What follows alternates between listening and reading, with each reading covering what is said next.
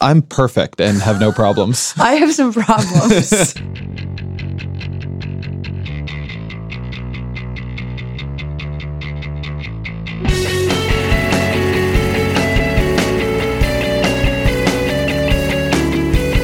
Hello and welcome to the Weeds, Vox's policy podcast on the Vox Media Podcast Podcast Network podcast.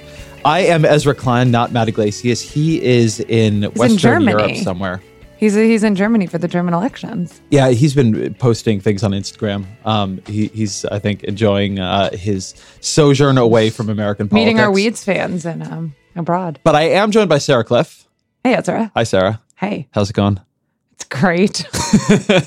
Um, great. and we have a very big Weeds episode today. Uh, we have a new paper by Cass Sunstein called Unleashed that is pretty interesting, I think, on rhetorical dynamics of how social movements begin and pretty applicable to the Donald Trump presidency.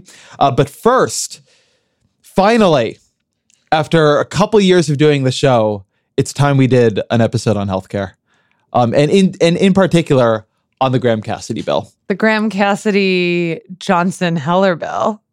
How is that? I'm not gonna. I'm not gonna do this. I'm interested in how Heller's on this bill that his governor Brian Sandoval Uh. has asked to not have brought up in the Senate at all. But before we get into that, we're going to talk about the process, which is much weirder on this bill than it has been on any of the other bills. Like this is a. If you thought previous GOP healthcare bill processes were fucked up, wait till you hear how this one's going to go.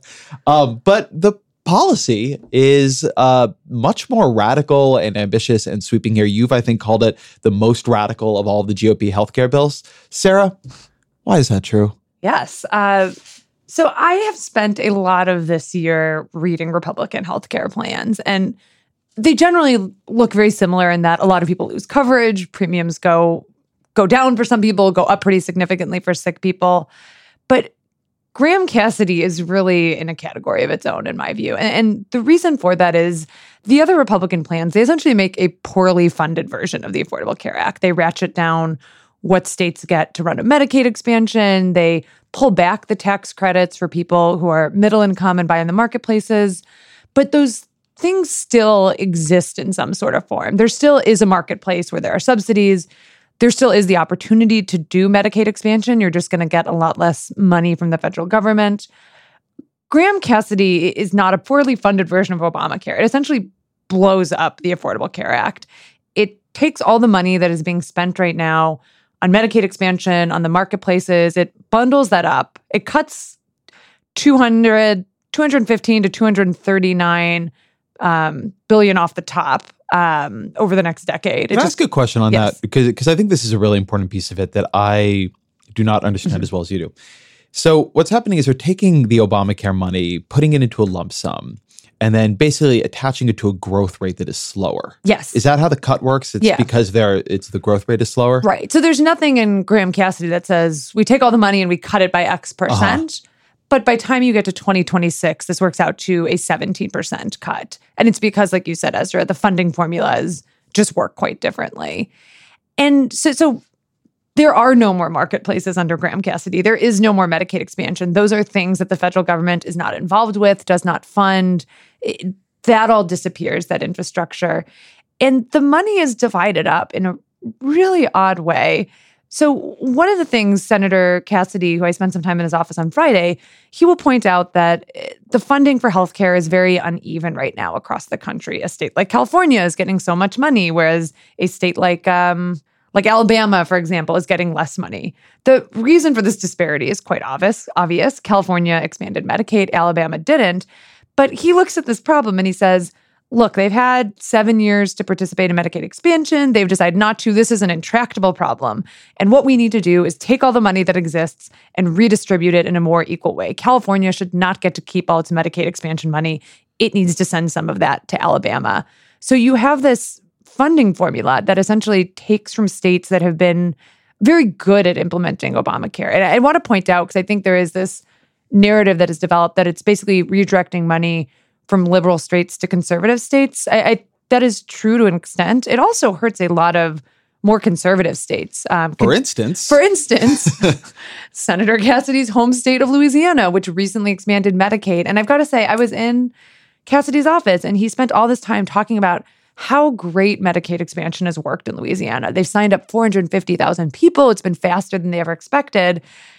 And then very abruptly transitions to the fact but it's not fair for you know us to hold on to that money we need to share it with the rest of the country uh, and so you see states like louisiana losing out kentucky losing out nevada where heller is from losing out could I add a thought into this? Yeah. Because I, I think this is a really important thing to understand about this bill. Every one of these Republican plans has in some way been fatally hampered because they insist on using reconciliation and not just creating healthcare policy and trying to get some Democratic votes or, or, or whatever it might be. And so you you might ask, like listening to, to you, Sarah, well, why not just make the funding sort of idealized Obamacare funding. Why not say this is going to, uh, you know, it's funding that's going to adjust by need would be one way to do it. You could also just say it's funding that matches what we think the funding would be if everybody expanded Medicaid, right? And and, and that's how you equalize it. And so then, you know, it's not instead of like bringing California down, you bring Alabama up. And the answer, I mean, there are probably a lot of answers. There's ideological answers. Republicans don't want to spend more money on healthcare, blah, blah, blah, blah. But one answer is that under reconciliation, they cannot um, spend money like that. They, they, they are hampered by sort of what they have already put into the reconciliation instructions, and they can't explode the federal deficit. And, and just in general, spending money is quite a bit harder. They obviously are not going to be able to impose new taxes to raise anything. So, so they're, they're really hamstrung. And so they're hamstrung into this really, really messed up funding formula that makes states like Ohio a huge loser under this. So John Kasich has said, please don't bring this bill to the floor. Nevada is a huge loser. So Sandoval says, please don't bring this bill to the floor. Alaska is a huge loser. And by the way, I mean, maybe none of these senators care, but that's Rob Portman and Dean Heller and Lisa Murkowski. And I, I just, I, I keep going back to this because they there's a version of this bill and, and we can talk about this that i actually imagine could have gotten some bipartisan support or at least would have been a plausible candidate for it. But they would have had to go, not do reconciliation. And they would have just had to say we're going to try to create a healthcare bill. Not try to create like an Obamacare appeal and replace that we can jam through by September 30th with 51 votes, no matter what mm-hmm. happens. But like actually stop and try to create some healthcare policy. And that to me, it's like the question I cannot answer is why they just never try that. Like why it is just never the plan that we're going to create a bill where we think it can win some Democratic support. We think it's a good bill. We think it's such a good bill that we're going to wait for Congressional Budget Office scores and defend those scores to the country. Like why it is always this total Keystone Cops slipshod process. It doesn't, they keep suggesting this like it is some external force making them do this, and it is not. It is them. I think there was actually a version of this though. So I kind of like consider Cassidy Collins the like mm-hmm. early, early, early February version of this, which is, I wouldn't even consider them versions of the same bill. They just happen to have the same senator's name on them.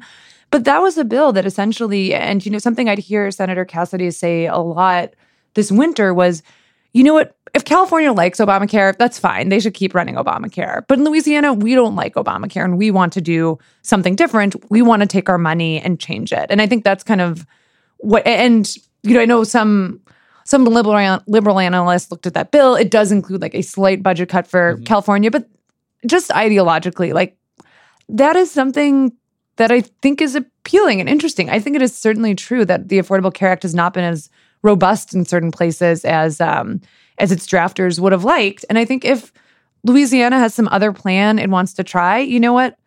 I don't feel like I have strong objections to that, but this is not that plan. This is a plan where California, Ohio, Kentucky cannot run the programs they currently run. They cannot continue keeping Obamacare on the work. So even if you even if they do like it, if they feel like it's working well for their state, and the incentives here are so perverse. Um, one of the states that's most interesting for me to look at is Florida, which is a state that n- did not expand Medicaid, but actually loses a lot of money through Graham Cassidy. And the reason that it does is because Florida has been really excellent at signing people up for coverage. They somewhat surprisingly have um, the largest marketplace in the country. They get a million more dollars in tax credits than any other state in the country. And they've just done a really, really good job on outreach, which means they have a lot of money coming into the state. Cassidy Graham looks at a state like that and says, Oh, no, no, no, you don't deserve all that money. Um, you know, Alabama needs that money and Georgia needs that money. It is really, really odd and stunning to me that people who have decided to make an express decision not to expand coverage all of a sudden are rewarded with this windfall of money. I, I have so many thoughts on this, but I want to ask you about a couple other pieces of this because I think they're just important to make sure we we put into the into the beginning of the show here. So, okay, so first 10 years, basically in 2020, Cassidy Graham dissolves Obamacare. By 2026, there's a 17% cut. What happens in 2026? well, the block grant disappears, Ezra, because for some reason that has not been explained super well by any of the drafters of this bill, it is funded as a temporary rather than permanent program. Cassidy's office has argued that they are constrained by budget rules, that they can't fund past. I, would like to describe kind of like the confused shruggy that Ezra is giving me across the table. This ha- the reason I'm so confused by this is that you do see this happen. The Bush tax cuts mm-hmm. expired after 10 years, but the reason is under reconciliation, you cannot increase the budget deficit outside of the 10 year window. The way I understand Graham Cassidy, there is no way it increases the budget deficit out of the 10 year window. Right. So, this trick you do of making things expire on like midnight 10 years from today, I don't understand why they're using it nor do I. I have not gotten a good explanation of this. Again, they always come back to these budget rules, which I agree do not actually constrain them in some way. If you look at the, so there's two parts. One part we haven't talked about is there's the marketplace and the Medicaid expansion getting bundled up, turned into a block grant. There's also Medicaid getting overhauled. So all these per capita caps that showed up in the old Senate bill and the House bill, those are also going on. And those continue as a permanent program. So it's very confusing to me that the Medicaid funding that continues permanently, but for some reason the block grants drop off in 2027. Cassidy will make the argument that um, a future Congress, of course, they're going to step in and provide the funding, but it's somewhat tenuous. And it, you know, you've had a lot of Republican governors raising this concern. We don't want to take the Medicaid expansion because we're not sure if the government's going to fund it. I mean, this sends like a pretty strong signal. We're really not really sure if we're going to fund it. So there's also this question of, you know, let's say, you know, stick with Alabama, they'd get all this money.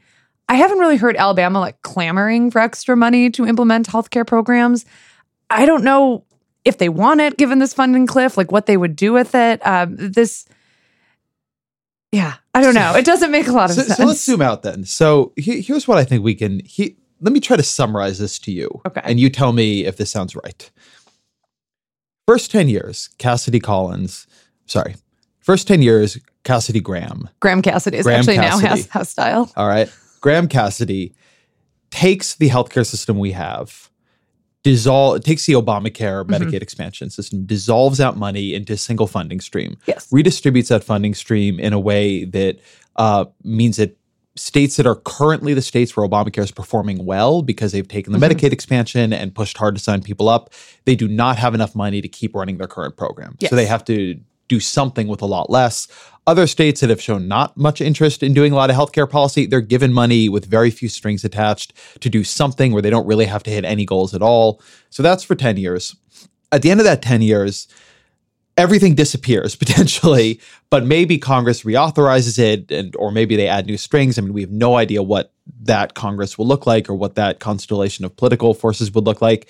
And then going forward after that, um, simultaneously, there are these deep, deep, deep Medicaid cuts that keep getting deeper going into that second decade. So Medicaid ends up pretty gutted.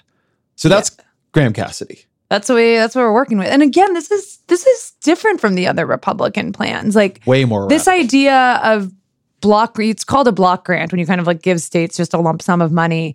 This idea of block granting the medicaid expansion in the marketplaces it doesn't show up in any of the other plans. And it really gives states a lot of leeway about what to do um, with that funding. It was pretty clear it is exceptionally clear in the affordable care act that money has to go to help get people health insurance there were some strings that existed in the other Republican plans. It had to give health people health insurance, but maybe it wasn't low income people. Maybe it was wealthier people. But again, the money was committed to health insurance.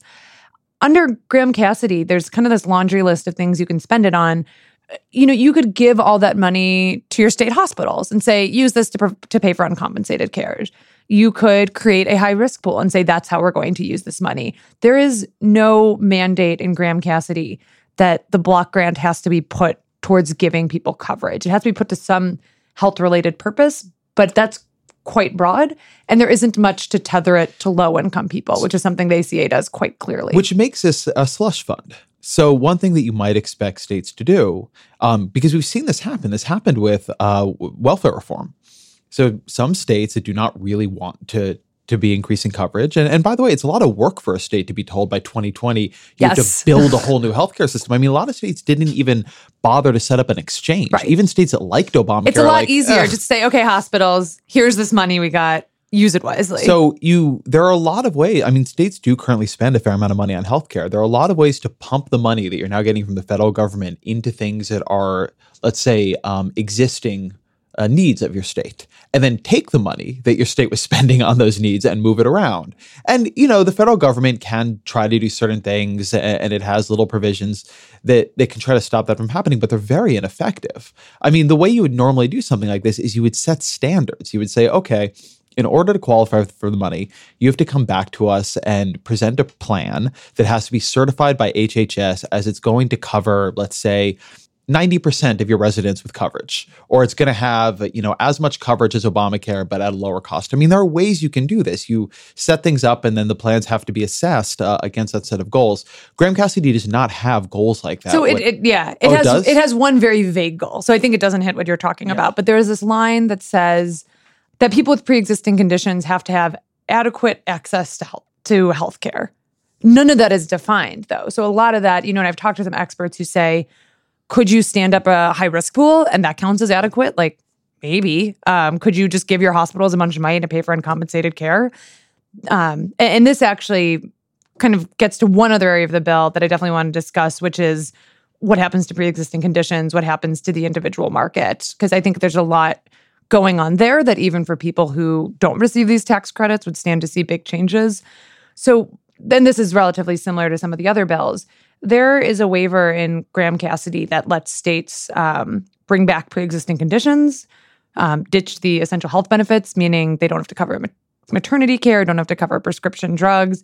Under Graham Cassidy, if you applied for one of these waivers and it was accepted, then you could charge people more because they are sick, um, because they are pregnant, because of anything except for age or membership in a protected class under the US Constitution. Those are the, those are the only things you are barred from charging higher prices on. You could take out maternity care, you could take out mental health, you could take out a lot of benefits. And all of this would happen in 2020. We're looking at two years from now when the individual market, and you know, we're talking about people who aren't getting these subsidies, people who are just, you know, buying their own health insurance right now from, you know, Blue Cross in their state, that you would see very much of a return to the market that existed before Obamacare. And this block grant money, maybe it'd be used to offset some of that, or, you know, maybe you would just have the market that existed before the Affordable Care Act. That that is very easy for me to see in a state that applies for one of these waivers. So it's worth saying that this is weird. This is a much more radical, much in many ways crueler. The the internal politics of this bill, the way it punishes mostly, although not exclusively blue states, is unusual. And I can imagine politicians who you would expect this to come from. But those politicians were not Bill Cassidy and Lindsey Graham. Lindsey Graham is among Republicans known as one of the most bipartisan members of the Senate. He's was a, a, a continuous partner of Democrats on things like climate change, um, where he did a lot of work on things like trying to close Guantanamo. Uh, he he is somebody who does work across the aisle a lot. He had a lot of criticisms of the process of the the previous healthcare bills that Republicans put forward. We'll talk about process a little bit later, but I, I do just want to put a pin in that. Bill Cassidy is a doctor from Louisiana. He made his name over the last year by being a Republican, Sarah, as you mentioned, who had a view that, you know what, if blue states like Obamacare, they should keep it. He talked a lot about coverage. He went on the Jimmy Kimmel show and said he wanted anything to pass the Jimmy Kimmel test, which is that a kid who's born with very, very serious pre existing conditions could get very comprehensive coverage so that kid's life would be saved. Um, he has talked about the importance of insurance. At one point, he wanted to see a CBO score showing that the Republican bills would not lead people to lose coverage and would not increase the debt. These are two Republican senators who you might have expected to come in at the end of this process and say, hey, we're going to try to figure out the bipartisan way to do this. And what's crazy about this to me is that their bill actually has a germ of that idea in it. Um, I, I was, be, you know, gesturing towards this earlier, but you could really imagine a bill like this. That what it does is it holds funding basically constant. Um, it, it, gives funding, it gives state access to whatever funding they would get under mm-hmm. Obamacare if they were working to, to implement Obamacare. So states don't have to take the Medicaid expansion, but they can, but they don't lose access to the funds if that happens. And then gives them a huge amount of flexibility in a way that Obamacare, it has some waivers, but those waivers are pretty hard to use. So yeah, California can try to figure out single payer, or they can keep Obamacare. Alabama can go towards a consumer directed healthcare option. Um, Indiana can expand what Mike Pence did on Medicaid to something much bigger. You can let all kinds of states go in all kinds of directions. It's a very conservative approach, a very federalist approach. Um, you can put it through a much more normal process. There's a version of this bill that you can imagine, and and it's funny because when Tom Price was named HHS secretary, something that I got interested in was he had had an old bill uh, when he was in the House with Tammy Price, who's now a, a Wisconsin senator. Tammy Baldwin. Tammy Baldwin, I'm sorry. Um, she's now a senator from Wisconsin, but she's a, a, liberal Democrat. She was in the House previously. Um, and they had this bipartisan bill to let states sort of do their own thing. This is pre Obamacare, so it's in a different context, but it was meant to create this federalist solution for healthcare. And I was saying then that that's how Republicans should try to deal with Obamacare. They shouldn't make these these decisions about subsidy schemes and everything else. They should turn the whole thing over to states.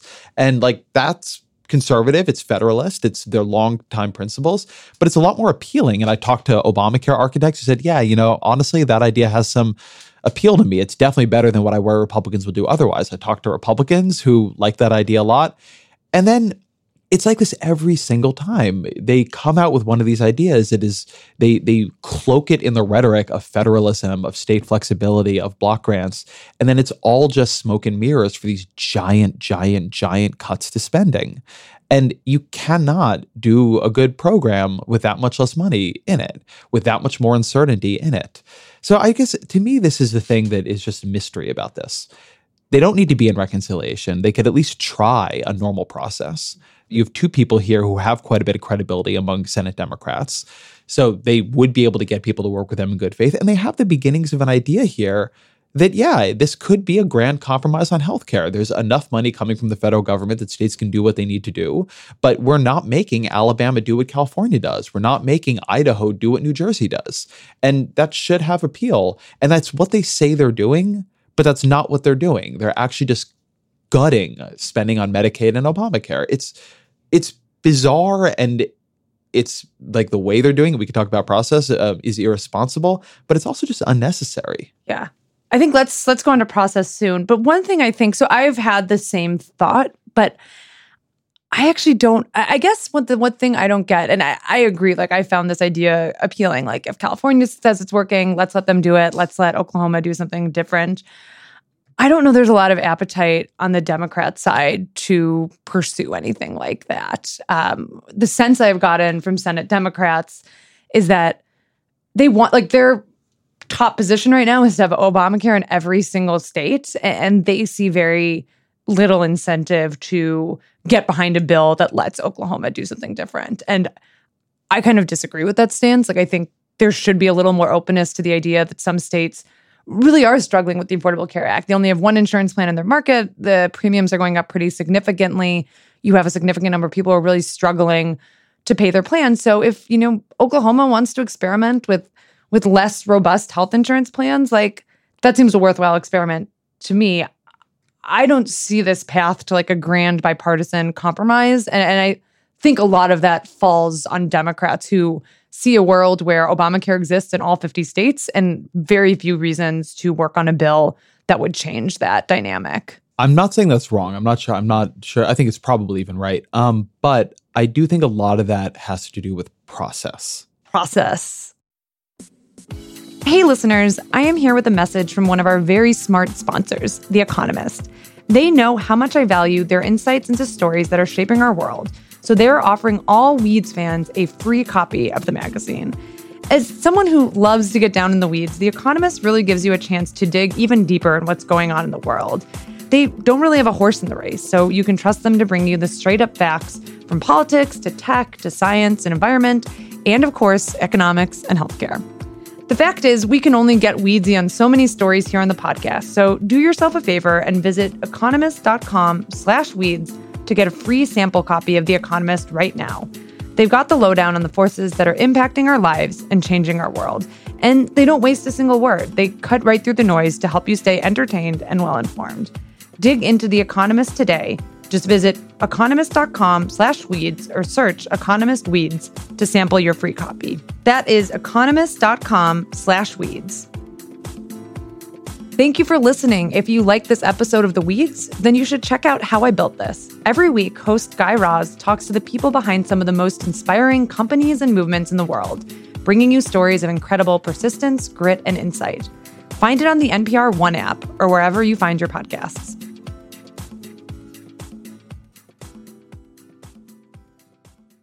So, so the reason I say that the process is important here, before we get into the weird process of this bill, is that you don't first need Democrats to to sign on to this. What you need is eight of them, right? I mean, you need enough to get over the the, the filibuster threshold. So you need your Joe Manchins of West Virginia, your Heidi Heitkamp. McCaskills, your Heidi Heitkamps. Like you need you need eight of them, which is not easy. I'm not suggesting that's easy, but the thing that you would normally do, and, and is you would start in a bipartisan process trying to do it. And you would just take your time, right? You would go through amendments, in part because also just makes your bill better to have hearings, to have discussion, to have CBO analysis. I mean, to just go through the basic work of legislating, to hear the weak spots pointed out, to shore it up. Um, even if you don't end up getting their support, your bill comes out better on the other end for having gone through the the effort to get their support. And so, yes, maybe at the end of that, they all abandon you, and then you go back to reconciliation and you rewrite the instructions in a way that makes sense for this bill that you now want to do. Because it is worth noting, the original reconciliation instructions Republicans are using, they are not designed for this healthcare bill. They didn't see this one coming, um, and it, you you would write it in a different way if you're really trying to get it a bill like this. So I'm not actually saying that it's a sure thing they could have gotten Democrats, although. I mean, I think just part of legislating is that you try. Democrats tried on Obamacare, they failed, but they did the Gang of Six. They did all that stuff. They did the the open amendment processes and committees. So you try because it makes your bill better. You try because it shows the public you're trying. You try because it gives you time to craft a bill that is actually worthwhile as opposed to trying to pass your bill by next Saturday when like basically nobody had details on this a couple of weeks ago. Um, but that is not what they're doing. They're jamming it in the end of this process in ways that has some some real, real weird effects. So so what are they doing? Yeah. Well, I'm going to disagree with you slightly Yeah. again there. So I feel like I do give Cassidy credit for some trying earlier this year that he was reaching out to the Heitkamps and Manchins, and it just never. I mean, it never got any traction when you had clear repeal bills, a bill that would keep Obamacare partly in place. So I do want to give him credit for reaching out to those folks. I sort of don't. So I want to just Yeah. push you back a little bit. I want to push back on this Yeah. a little bit just because what happened there was Republican leadership was not allowing that bill to have any process behind it. So I mean, what was the point of working on? I mean, the reason the Max Baucus, the Gang of Six thing worked was that was a bill Democratic leadership was going to bring to the floor eventually. So investing a bunch of time in it Right. was like you were on the vehicle. Yeah, yeah, that makes sense. I think you're right on leadership gets no credit for this. But Yeah. Cassidy himself, I do want to give him credit for, you know, trying to reach out to Democrat senators on this, like trying to make this a thing at a moment. No one wanted it to be a thing, Yeah, that's fair. but I think it has evolved in like a very different direction. And it's one of the mysteries of this has kind of been to me like, what sort of healthcare system does Senator Cassidy want? Because he is One with his name on it. one where he's considered like the leading Republican health wonk, apparently, because what he worked on in February and what he's working on now just are so night and day. And they're so different. And that's like the conclusion I come to is he wants one where he's kind of the guy who does Republican healthcare policy and cares very little about what the actual details of that policy are. Um, but it, it, they really are two very, very different plans. And I think it is very notable that Susan Collins is like keeping this, like, you know, won't touch this with a 10, 10 foot pole at this point where her name is not on it. She doesn't really talk about it. She says she has a lot of concerns. Um, this is not the plan from February. This is a very, very different plan. But let's talk about process. So, right now, Republicans are kind of working around the September 30th deadline. The reason they are working around a September 30th deadline is because they have a reconciliation bill and it essentially expires on September 30th. That the end the fiscal year ends, this these this bill is no longer a vehicle they can use to move it. And they want to use this reconciliation bill because it allows them to move something with 50 votes. Once we get to um, October 1st, then they would need 60 votes to move any sort of Obamacare repeal package.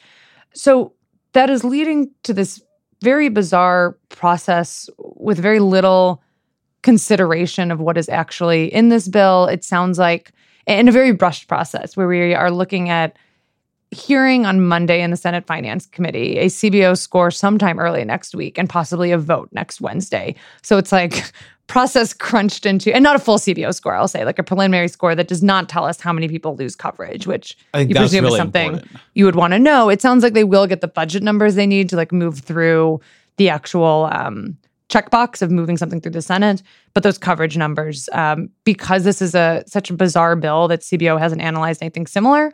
This is the sort of bill that takes them a long time to work through. But this September 30th deadline is kind of artificial. Eh, you know, it is certainly the deadline for passing it this year, but they can do this next year. Like there is nothing that says Obamacare repeal dies forever and ever if you don't do this by the end of next week at the start of 2017, they drafted a reconciliation bill. They put in instructions for here, we want you to do X, Y, and Z and save this amount of money in committees, which is Senate speak for these committees have oversight and you need to repeal Obamacare and save this amount of money. They can do that again in 2018. And so I think when you hear a lot of these things like, this is our last chance, this is our last shot, we have to do it now. Our colleague Jeff Stein talked to a lot of um, Republican senators yesterday, nine of them. And, and this was a lot of their thinking. Um, I think it was Pat Roberts of Kansas who told him, you know, this is this is the last car leaving town, so we've got to get in it. Which like if some like shitty falling apart car is like leaving town, it's like, well, it might explode a mile down the road. You probably wouldn't be like, well, it's my last ride, so I better just drive away. Particularly it. not if there's some other cars leaving town in a couple of days, right? right. Like it's more convenient to, like... to leave town today, but but but it's coming. This is, I think, a, a real funny sub theme here. I, I asked um, Lindsey Graham, spokesperson, uh, tell me why they didn't. Why did they marry such huge spending cuts into this bill, and also why did they just not take a breath, pull us out of this reconciliation process, give it real hearings, get a real CBO score, like try to have some open amendment processes. This is stuff that both Graham and Cassidy said they wanted to see in healthcare process. So, so why are they breaking their own promises on this? And um, Bishop, Kevin Bishop, wrote back to me and he said, I saw what you wrote earlier today. I hadn't written anything yet, but I think you might have meant one of your pieces actually. Um, it would be a waste of time. It would be a waste of both of our time to talk about this. And nobody's even this to me is one of these things nobody's trying to defend any of this. Like this stuff about like it's the last car leaving town it's actually not a defense. It's not even a real attempt at a defense. It's a description of what is going on you know, I, actually thought what Bishop said was was a little bit revealing. Republicans have treated everything here like just all the normal parts of legislating are a waste of time that they can't possibly do, like hearings, amendments, um, you know, going back and forth with the CBO, like like taking the time to sell a bill to the public and try to explain it, uh, everything you might do. And they've kept saying like, no, no, no, we we we have no time. We have to do it this year under these reconciliation instructions, and it's not true. One thing that you didn't mention, but is my understanding, because of the way the calendar would work out here, because of when they would get even their preliminary budget only CBO score and would pass it through the Senate, so it would then have to go to the House. Mm-hmm. But because the clock would be about to run out, the House would not be able to amend it. Yes. Um, the House would just not have time to amend it. It would just have to be an up or down vote. So this is compared to every other bill that we've talked about in the past, it's always had this saying of like, well, yeah, this bill doesn't look very good and it was drafted really quickly and nobody knows what it would do. But don't worry, we're going to go to committee and take some time working out the details. That doesn't happen here. Like, this is the most truncated, jarring of the processes. It's the one with the least information. They will have less of a CBO score on this bill than the AHCA didn't get the final one for their little their the sort of amended amended version, but they did have a real CBO score on the main one. Um, there's less information here. There's less time. There's less amending. There's less time to go back and forth on it. This is no way to reconfigure the American healthcare system. And like, if you listen to what Republicans said after Obamacare, and also what Graham and Cassidy were saying during the Republican processes, that's what they said too. Like they don't, this was not what they described as a way to do this, and they don't need to do it. I have a lot of thoughts, and we're going to take a quick break, and then we're going to come back to them. I love being able to learn about anything that interests me whenever I want. And with the Great Courses Plus, I can do that. I can watch all these fascinating video lectures and learn from award winning experts about topics that range from world history, psychology, even learning how to cook a little bit better. There are over 8,000 different lectures, which means there's always something new to explore. One course Weeds listeners might really enjoy is the series on the economics of uncertainty. It kind of shows you that the trick to surviving and thriving in an uncertain economy is to understand the sources of risk and how much of a threat they pose. It's led by the award winning economist Connel Fullenkamp, and he offers these great tools that we can use in all aspects of our lives, including thinking critically and weighing risks versus benefits. We want our listeners to experience the Great Courses Plus too, and right now they're giving you all an entire month of unlimited access to watch this and any of their lectures for free. All you need to do is sign up through our special URL. You can start your free month right now by going to thegreatcoursesplus.com slash weeds. That's thegreatcoursesplus.com slash weeds.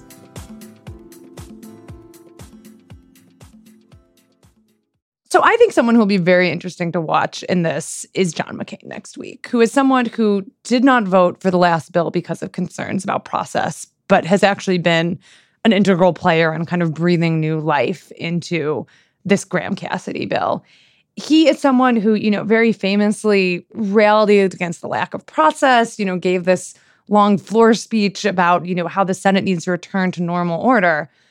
The process around this bill, if it passes, will be everything happening in about 72 hours. One hearing, a partial CBO score, and a vote. Because of and because of the way um, the rules, this is technically being considered as an amendment to the larger Senate bill, the Better Better Care Reconciliation Act because of that, because it is an amendment, it actually is only eligible for 90 seconds of debate on the floor. So we're literally Wait, you're kidding me. It might be 2 minutes. I've seen different estimates from different wonks, but let's say let's be generous and say 2 minutes. So each side will get at max 60 seconds to make their case for and against this bill on the Senate floor. So there will be less debate. There will be less floor debate of this bill than there's been weeds debate of this bill. Yes. So uh, what? what like saying? what we're doing right now is about thirty times longer than the Senate debate that would happen. Like it is. I'm right now in the middle of buying a house. It is very possible that they will draft this bill, have a hearing on it, get their partial score, and vote in like less time than it is taking me to close on this house, which is like an expensive purchase, but it is also not equal to one sixth of the economy. I, I am very curious to see how McCain navigates the next week. And I also the, you know, other folks to watch here are how Democrats watch this, because I think this is setting up a precedent to do a lot of healthcare legislating with very little process around it. And, you know, I, I don't know what lessons Democrats will take from it, but you, there is the Sanders single payer bill sitting out there, and there is a desire to, you know, go further than the Affordable Care Act that is getting very, very strong. That this bill has um, I think 16 co-sponsors along with Sanders. It will be interesting to see, you know, how this process ripples when the Democrats eventually at some point control the Senate. I know what lessons Democrats are going to take from it. I do want to go back to McCain for a minute yeah. though, because something that that I think is a very important piece of this. Lindsey Graham is John McCain's best friend. Like yes. if you the answer to the question of why might John McCain vote for this bill that violates all the reasons he didn't vote for the other bill and is in fact a worse process and like everybody was sort of like relieved to just see this thing gone and and and now we're back is because like Lindsey Graham like is like a son to John McCain. They are incredibly incredibly close and uh the final move in this might have been that the problem with the last bill was it was not drafted by John McCain's best friend. And that's not, I think, a super good reason to remake the American healthcare system. It's not a, a compelling health policy argument. But the expectation among most people is that John McCain will not vote against a bill that Graham has drafted in this way. So right now, I think the people who are Rand Paul has been very he's been very aggressive in the way he has talked about this bill. You you've suggested to me that maybe it's more of a negotiating posture. He seems very definitive to me, but I don't know. But so Rand Paul right now is in the no category. Um, Susan Collins and Lisa Murkowski, which the two of them would be enough to kill the bill, uh, have been very coy. So Susan Collins is sort of talking about concerns, but has not yet come out against it, is my understanding. Yes. And Murkowski is interesting because this bill is extremely bad for Alaska. Um, her governor has come out against the bill, who's a Republican mm-hmm. governor.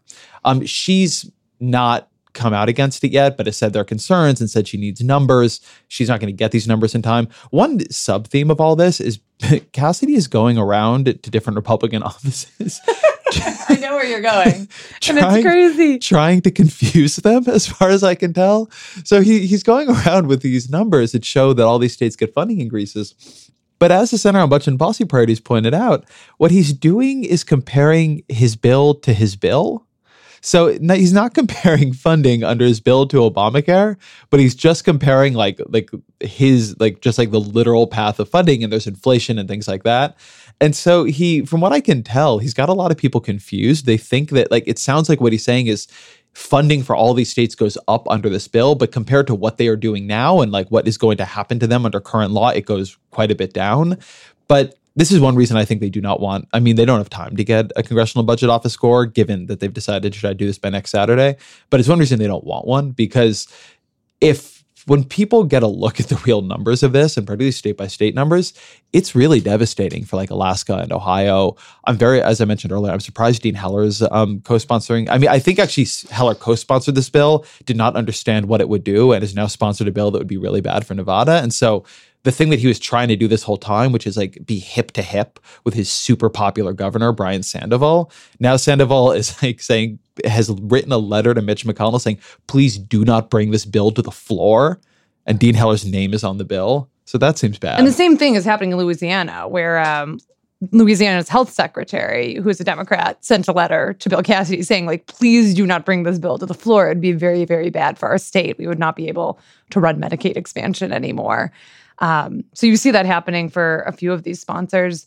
One of the things that surprises me is the momentum this has gotten, given that it is very poor policy and one that kind of has hung out in the background for a long time, like has kind of been there as this like B-side bill that no one's really getting into. And at first it seemed like to me it was gaining traction because it was literally the only thing that had not yet been rejected. And that still seems to be the case. But again, like we were talking about the car analogy is not a great reason to get on it. Um, but it also feels like it's happening with less attention. Like, I don't know. I know like we at Vox have been covering this like really aggressively, but there's an interesting um, chart from the Wesleyan Media Project where it shows you're not seeing the spike in coverage among local newspapers that you did around the other bills.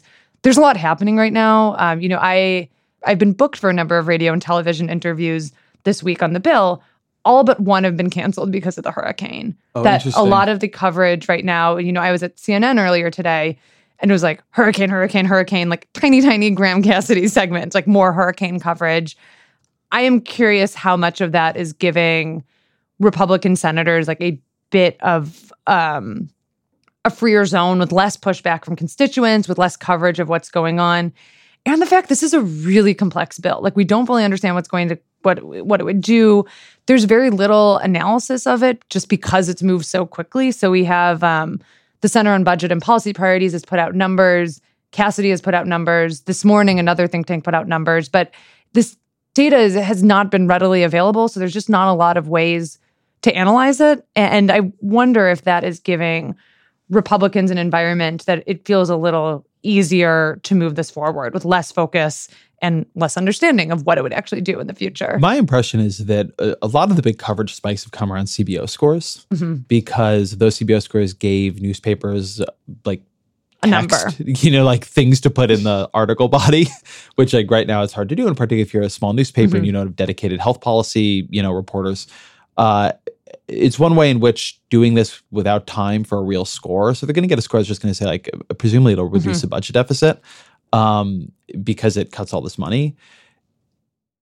Absent a score that allows these papers to talk about it, I think it'll get less coverage. On the other hand, when you get into that final 72 mm-hmm. hour window, I, I, do, you know, if it looks like it's going to pass, I assume it'll get coverage. But the whole thing is very, it's very, very depressing. And I don't know, sometimes like you want to take a step back and just say, this is just really irresponsible to try to remake the healthcare system on a bill that you can't even don't even have time and are not taking time to just get a CBO score on for the House to vote for a bill it can't amend.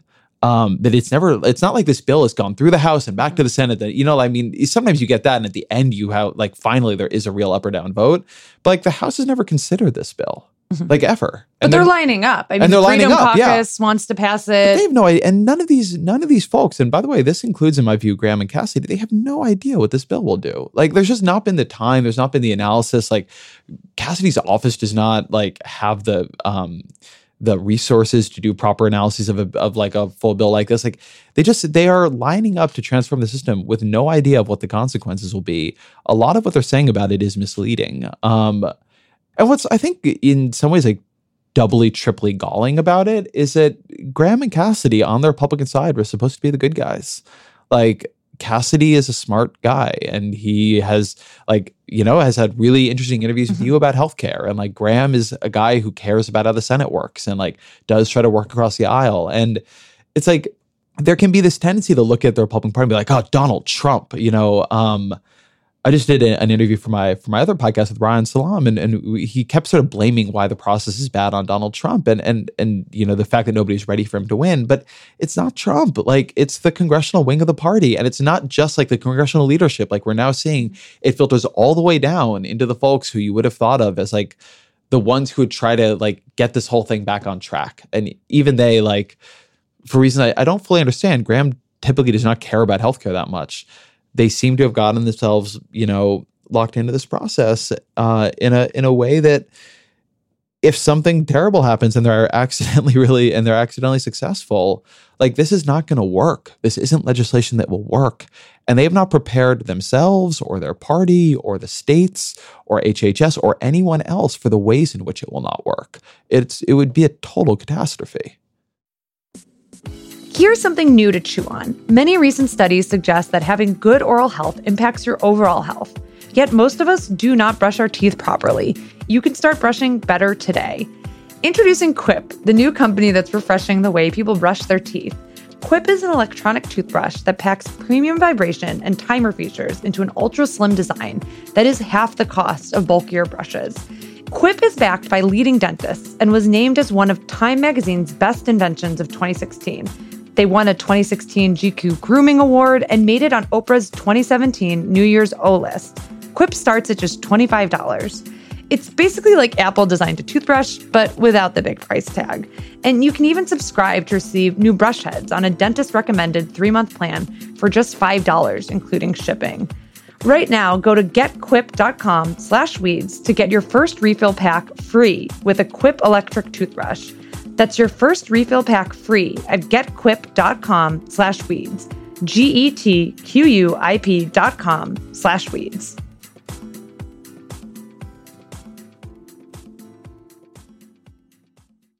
All right, let's talk some white paper. All right, so let's do it. we got a, an interesting white paper this week. It's by Cass Sunstein, who you may remember from such um, government jobs as regulatory czar under the Obama administration. Uh, he had- Previous hits include. previous hits include. He's also a very celebrated law professor. Has written, I think, somewhere between seven and nine thousand different books. Um, he's a very productive guy, uh, but he's got a pretty interesting white paper, new paper out. Uh, it's a. Pre- it says at the top. I want to note very pre- preliminary draft, but you can download it at the Social Science Research Network, uh, and it's called Unleashed. And this is not one of those math heavy empirical white papers. This is a theory, really. This is a, a long essay on ways in which social change comes from the unleashing of preferences that were there before, but were repressed by social norms, or um, conversely, new norms create preferences that didn't exist before. Uh, so he sort of explains these two ideas. So the first one, which is the unleashing of hidden preferences, which I think is pretty interesting, he writes Under the pressure of social norms, people sometimes falsify their preferences. They do not feel free to say or do as they wish. Once norms are weakened or revised through private efforts or law, it becomes possible to discover pre existing preferences. And, and that's the part of this paper that I think is most directly interesting at this moment. He does not get into this until sort of the end. But Donald Trump is in this vision something what he calls a norm entrepreneur. And he is changing norms. He is changing what it is okay to say, and thus unleashing preferences. He is making it, uh, for instance, seem more acceptable to be part of a white nationalist march in, in Charlottesville. And so he does get at this pretty directly. Um, Sunstein writes In the aftermath of the election of President Donald Trump, many people fear that something of this kind has happened. The basic idea is that he's a norm entrepreneur and he's going to weaken or eliminate their constraining effects. So he then actually brings up some research that's pretty interesting, showing that before the election, um, th- there was a uh, an experiment on people, and basically people would donate to an anti-immigrant group, but they wanted to be anonymous. And after the election, they didn't care about anonymity anymore. So Donald Trump, by changing the cultural, socio-political uh, arena, had made people feel better about expressing and being known for being anti-immigrant. And so, what I just think is interesting about this paper, and there are a lot of pieces of it to dig into, but is one way to think about what Trump is or could be doing it, it, to the country right now. He's not achieved a lot on policy, but I think he's achieved quite a bit on norm breaking. And I think he's made a lot of things and ideas and arguments that were somewhat uh, verboten in, in American life feel more plausible, feel more acceptable, feel like something you can say more loudly. Obviously, he's pretty clear about this. This is what the whole political correctness fight is really about. But but Sunstein, I think, does a nice job here of attaching it to a little bit more of a grounded theory and how it might work.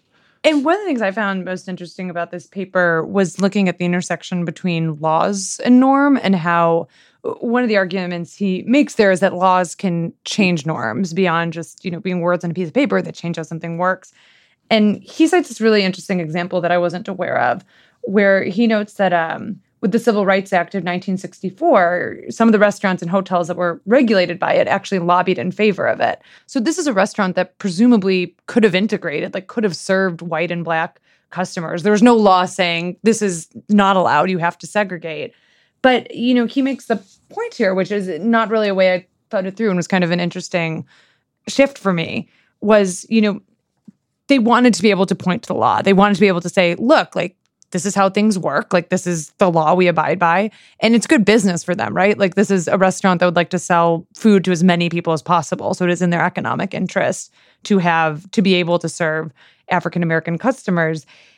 And I thought that was, you know, an interesting way to think through how how laws can change the norms that it's not just a new regulation but then you, you see this shift on what is a normal acceptable way to see your consumers. And even if that was something that was sort of there but a hidden preference before that the law essentially made it a public preference and that as he argues can have some cascade effects to people who then see you know black and white people eating in the same restaurant. Yeah and i think this all gets to this this political correctness debate which is a complicated debate and has been defined in almost its language in a very certain way now. So political correctness is itself it has i think been turned into something of a slur right? If you're being politically correct that is nobody ever means that as a good thing.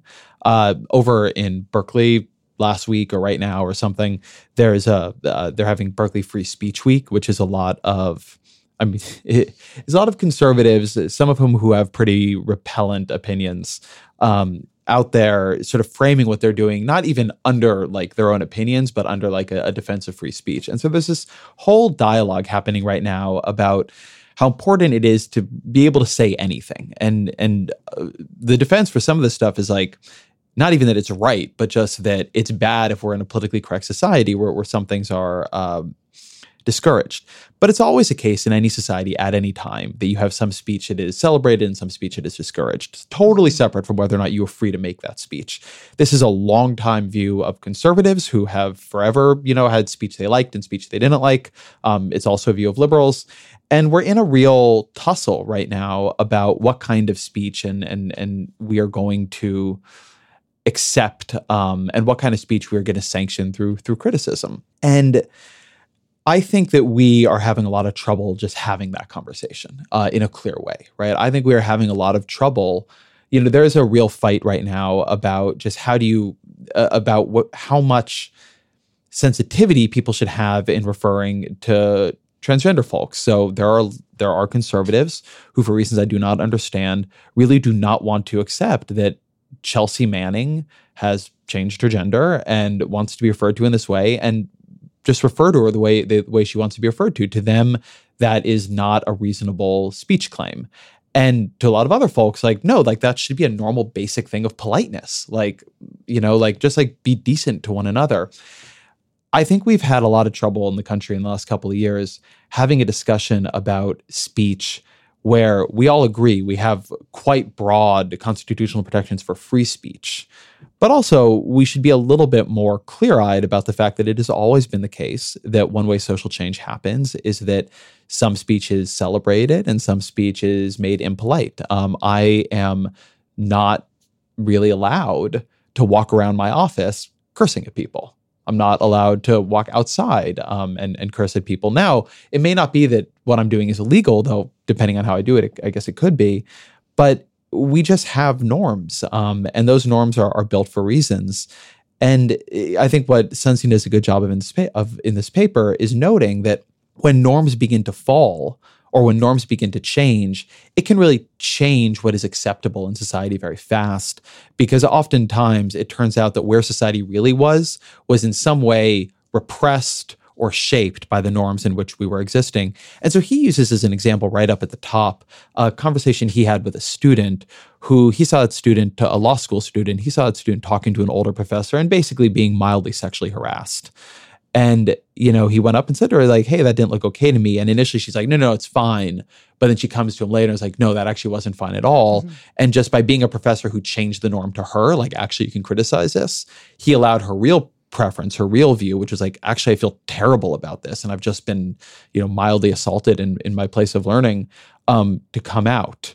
So that this idea of like there being hidden preferences, I think is is really useful, and it's a useful way of thinking about what norms and what societal views about which speech is acceptable and which speech is discourteous or unkind or regressive, um, what it's actually doing. Yeah, one of the things he didn't go there, but it felt like to me there's a bit of an intersection with a lot of the research. I think you've written on more, and I've written on a bit, a bit looking at tribalism and how kind of people decide like what is the norm where they live because a lot of this is written kind of big picture. again this is a preliminary draft it's written big picture about how norms change in the entire country but i think like in the flip side of that is seeing norms change in different places and very different people having a very different set of norms that they operate in um, you know i think back to like the reporting I've done in Kentucky about the Affordable Care Act. And I think there it is like the norm to say, like, Obamacare is a bad law. And I think it should be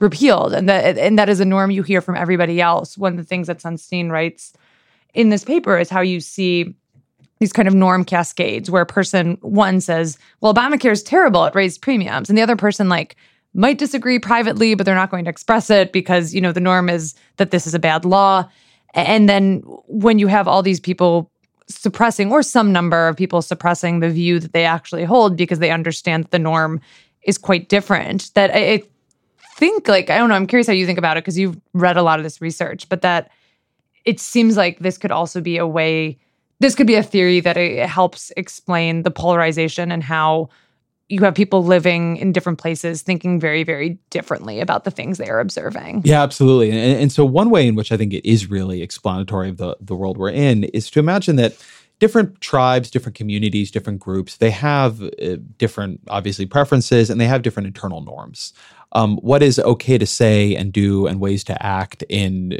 Manhattan is different than what is okay to say and do and how you should act in rural Oklahoma. I mean, even in very small ways, the amount of time that you wait while somebody is paused speaking in New York City in polite conversation and the amount of time you wait when somebody is paused speaking in the South are just very different. And it creates a lot of confusion when people from New York talk to people from the South and a lot of feeling of New Yorkers as being rude. But in their world, they're not being rude. Like you just wait less time. Um, but when, when they then go to Kentucky, they're interrupting people constantly. Um, so that's like a, a fun linguistic finding. But but this is true in a broader way. And, and something that I think is happening is that we're in a period of norm flux and appear to very contested norms. So, how do you talk about and think about gender during the election? Is I think a really good version of this or, or a good way to think about it. You have one political coalition that really is trying to say, hey, you know, you, there's a lot of implicit bias in the way you talk about that stuff. I mean, one thing that you saw playing out a lot in, in, in journalism during the election was criticism of journalists who would comment a lot on what female politicians, Hillary Clinton, but not only mm-hmm. Hillary Clinton, were wearing, right? And the note that, like, well, male politicians don't get all this, like, are they in a gray suit or not today kind of stuff. And, you know, there would be pushback on this and a feeling of, hey, like, I'm, you know, this is normal. Like, people have been doing this for a long time. This was a place where, because norms were changing, a long time view was starting to be able to be expressed, right? There had been a preference among a lot of journalists and, and and and a lot of folks in politics, many of them women, to maybe not have it be normal that female politicians get criticized or assessed by their appearance in this unusual way. As that came out, there there was backlash. Um, I think one of the things right now is that the tribes are colliding a lot more. They're colliding online because everything goes viral on Facebook. They're colliding in politics because politics is just much more nationalized than it used to be. They're colliding because Fox News spends a lot of time elevating places where like like a liberal group on campus is trying to establish a new norm and you know MSNBC spends time on on, on the opposite. And so one of the difficulties is that in, and this is related to what this paper says although not exactly it is that one way you might imagine sort of peace to, to, to reign across the land is that different groups have different equilibria. Um, but right now, I think though that's become a lot harder. It's become particularly a lot harder in politics and on the internet. So the different groups are coming into a lot of, of conflict. Um, small things are getting blown up. Suddenly, everybody knows about something that happened at Oberlin College or in Charlottesville, right? Where back when we had less nationalized media and less internet, it just would have been harder to have all this information. And so there's a lot more of an effort to try to create a more national norm about what you can and can't say, which also means a more national set of opinions that are okay and, and, and are not okay. And that's creating a lot of friction. Donald Trump pretty explicitly runs saying, nope, you should be able to say all this stuff. Uh, like we should not have this norm, this set of norms that you're trying to put down, even if you're not trying to put them down in law, like it should be fine to talk the way I talk. And Hillary Clinton did not believe it should be fine to talk the way Donald Trump talked about Alicia Machado and call her a fat pig and all this stuff. Um, but where it used to be maybe that the way that would be dealt with is like just one tribe would have one set and another would have another. Now there's this real conflict, and um, and, and it's leading to a, a, lot of tension and anger in our politics. I agree. You know, it'd make our politics better if everyone listened to the weeds. Yeah, I, if people I, listen, recommended the weeds to their friends, sent it by emails. You can send weeds by emails. Can you? I think. You I, mean, I guess you could just send a link. The, the link to the iTunes, or you could just write please go listen to the weeds wherever you find your fine podcasts. Yes. Um, I do make it know, a norm in your community that everyone listens to the weeds. I do want to know because I think weeds listeners might might have some folks like this. Um, we are looking uh, at Vox for a policy editor. Uh, if you are an experienced editor listening to the show and you love the idea of assigning stories on Piketty Saez papers and Cass Sunstein papers and Graham Cassidy and all the weedsy things we talk about, uh, you should go to voxmedia.com slash careers, uh, where we have the listing for that. Again, that is voxmedia.com slash careers. Uh, we have policy job up. We have a bunch of other jobs up uh, for writers and, and video makers and all kinds of things. Uh, but I think some of you all in the audience might be interested.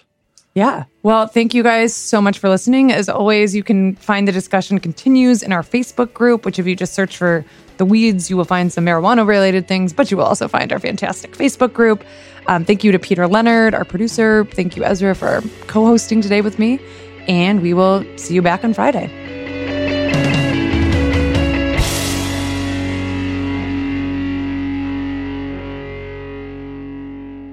Hey, Weeds listeners, thanks again for tuning into this episode. We wanted to take this moment to insert a shameless, well, actually very proud plug for our parent company, Vox Media. Vox Media is the fastest growing modern media company known for its standout technology and high fidelity advertising. Their platform is what supports our growth here at The Weeds and at Vox.com, and it's what allows us to go deeper into the topics that you, our listeners, care the most about. For us, that is obviously policy, maybe health policy.